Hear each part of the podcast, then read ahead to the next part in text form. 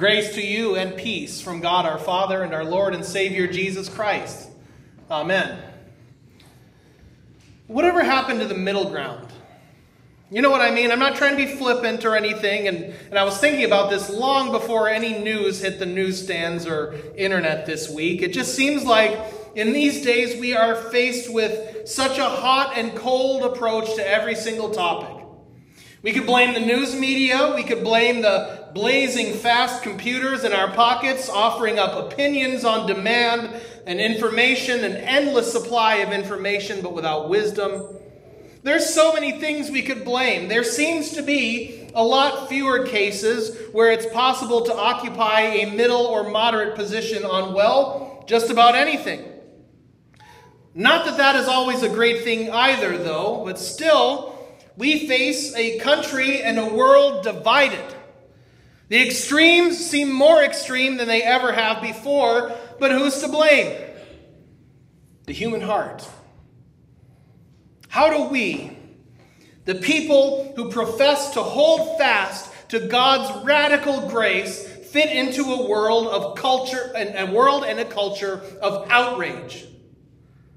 This isn't really anything new. Maybe you knew one of these kids growing up on the playground, although you probably didn't have them in Prairie Town because people are too nice here. But there was always this one little kid on the playground who had a much bigger, stronger friend who really thought that he was something because he knew his bigger, tougher friend would back him up. That's the situation that I saw in reading our gospel text for this morning with James and John. Not that they're little shrimpy kids with a big mouth, but they know that Jesus is so powerful and that he has heaven's armies on his side at all times. And so they're offended on behalf of Jesus. Jesus, you want us to call down fire from above? Whoa! Pump the brakes here, fishermen.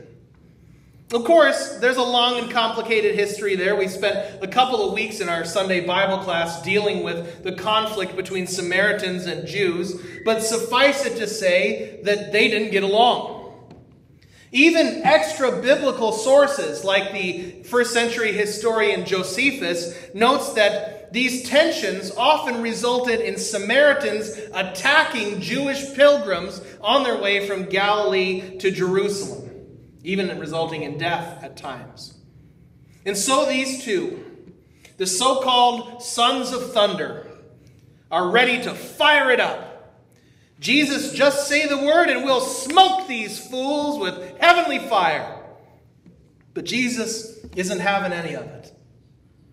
This is a pretty strong reaction, too, considering the context here in Luke's gospel. The last time anyone, Jesus rebuked anyone in Luke was actually earlier in this chapter, and it was an unclean spirit. The same reaction to the disciples here. But we can sympathize with these guys a little bit, can't we? Haven't you ever wanted to call down heavenly fire on Christ's enemies? The story of the Reformation would be a lot shorter if Luther and company could have done just that. I wouldn't even have to work on a PhD in that topic because it would be a one page book. They called down fire and that was it. All of church history would be a lot shorter if we could do such a thing, but it doesn't work that way. This is not something new for us, the desire for God to punish the wicked. Take, for example, the Psalms, the Psalter. Israel's hymn book. Of the 151 Psalms, about one third of them are properly classified as laments. In other words, prayers to God asking Him to fix things that are broken in the world or broken in our own lives.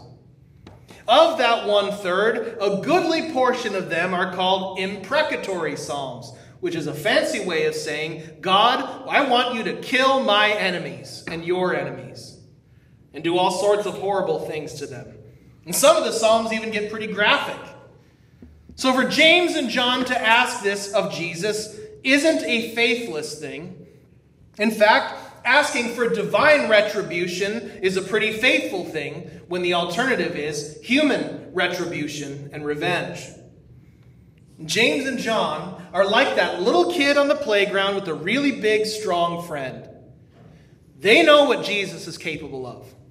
They know the source of Jesus' power, at least to some extent. In other words, they trust and believe in him. Their zeal and their devotion for Jesus is admirable. We can often relate to moments like these. I can't blame these guys. God has rained down judgment on the wicked before.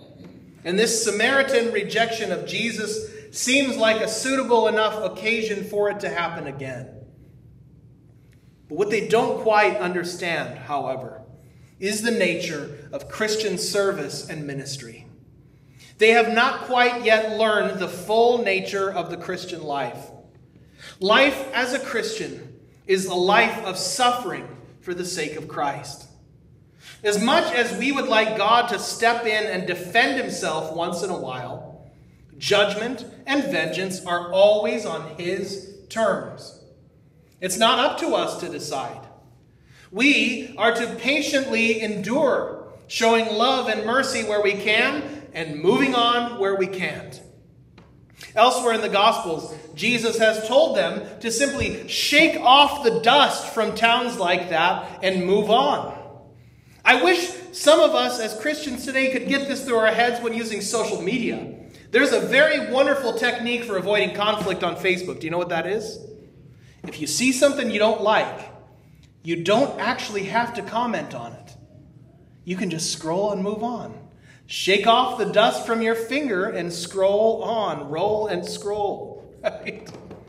We likewise live in a time that is increasingly hostile to Jesus.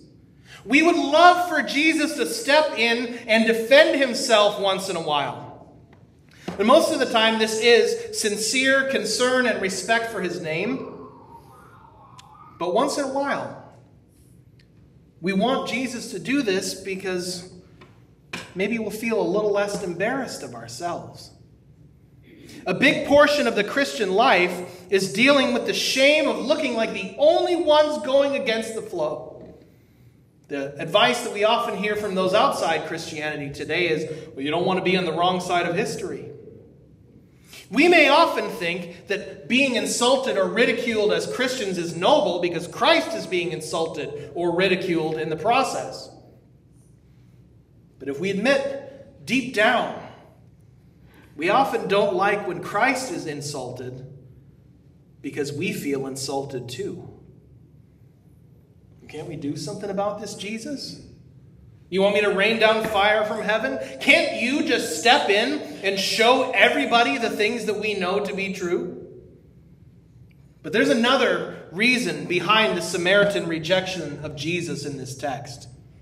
Luke says that Jesus' face was set toward Jerusalem. And this was the reason for their rejection. And don't mistake this as some sort of ethnic or racial thing. Jesus here is of singular mind on a mission. He is focused squarely on one thing, and that one thing will happen in Jerusalem. This is why he came to save. He came to save, to suffer, to die in the place of the insulting rejectors and the zealous followers alike. Move on, he says. Shake off the dust. Jesus is a man on a mission, the God man on a mission, and nothing is going to slow him down. He didn't come to win any popularity contests. He didn't come to establish a less broken version of civil government. He didn't even come to demand his rightful respect as David's heir. Although the kings of Judah and the Samaritans' ancestors in the northern kingdom of Israel both found common lineage in David. No, Jesus came not to win, but to lose. He came to die he came to lay it all down for the sake of his people, even the people actively rejecting him. There is no slowing down on this mission. And here in Luke 9, for the time being, there wasn't even time for a funeral. Two chapters earlier, Jesus had already crashed the funeral of a young man and raised him up. But now there's no time to spare. His face is set toward Jerusalem. Don't put your hand to the plow and look back, because there's no time. There may have been time in Elisha's day, but there's no time now. The mission that Jesus is fixed on accomplishing was about to make that man's funeral and every funeral to come a whole lot different because Jesus was on the way to defeat death itself. His face was set toward Jerusalem, his face was set toward your salvation. We often, especially argumentative types like me, we often feel like sons of thunder in a world that is so hostile to Jesus. There's nothing new. It has always been hostile to Jesus. Always has been. Make no mistake. Our history won't save us. Make no mistake about the myth of a Christian America. There never has been, even if there used to be a lot more Christians in our country. Jesus' kingdom is beyond this world. And in the church, repristination won't save us either. If we could just get back to the good old days, our problems would be solved. The good old days weren't really as good as we remember. You see, the human heart has been wrenched in two since our first parents reached for the wrong fruit. Even the well meaning disciples weren't perfect. James and John don't have nearly as many gaffes in the Gospels as some of the other apostles do, Peter, but even they weren't perfect. There's always going to be a temptation for us to try and establish an earthly kingdom of God. We'll always be tempted to take matters into our own hands. You see, Peter whips that sword out and cuts the servant's ear off. We're all prone to this. It was true of the 16th century Reformation, it was true of the apostles, and it's true of us now. But vengeance is mine, saith the Lord. Because Jesus' face was set toward Jerusalem, he has instead brought about a whole new, different way of living, a whole new way of perceiving reality itself. There really doesn't need to be the middle ground that we perhaps yearn for because wherever Jesus goes is holy ground. He's turned our graveyards into gardens, seeds planted for the day of his return when all our sad divisions cease. We don't have any need to establish an earthly kingdom for God, He's already done it. Wherever this news of Jesus is proclaimed to sinners, which includes all of us, the rejectors and the believers alike. Wherever this news is proclaimed to us sinners, Jesus reigns. Amen. The peace of our God that surpasses all human understanding, keep your hearts and minds in our Lord and Savior Jesus Christ. And all of God's people said, Amen. Amen.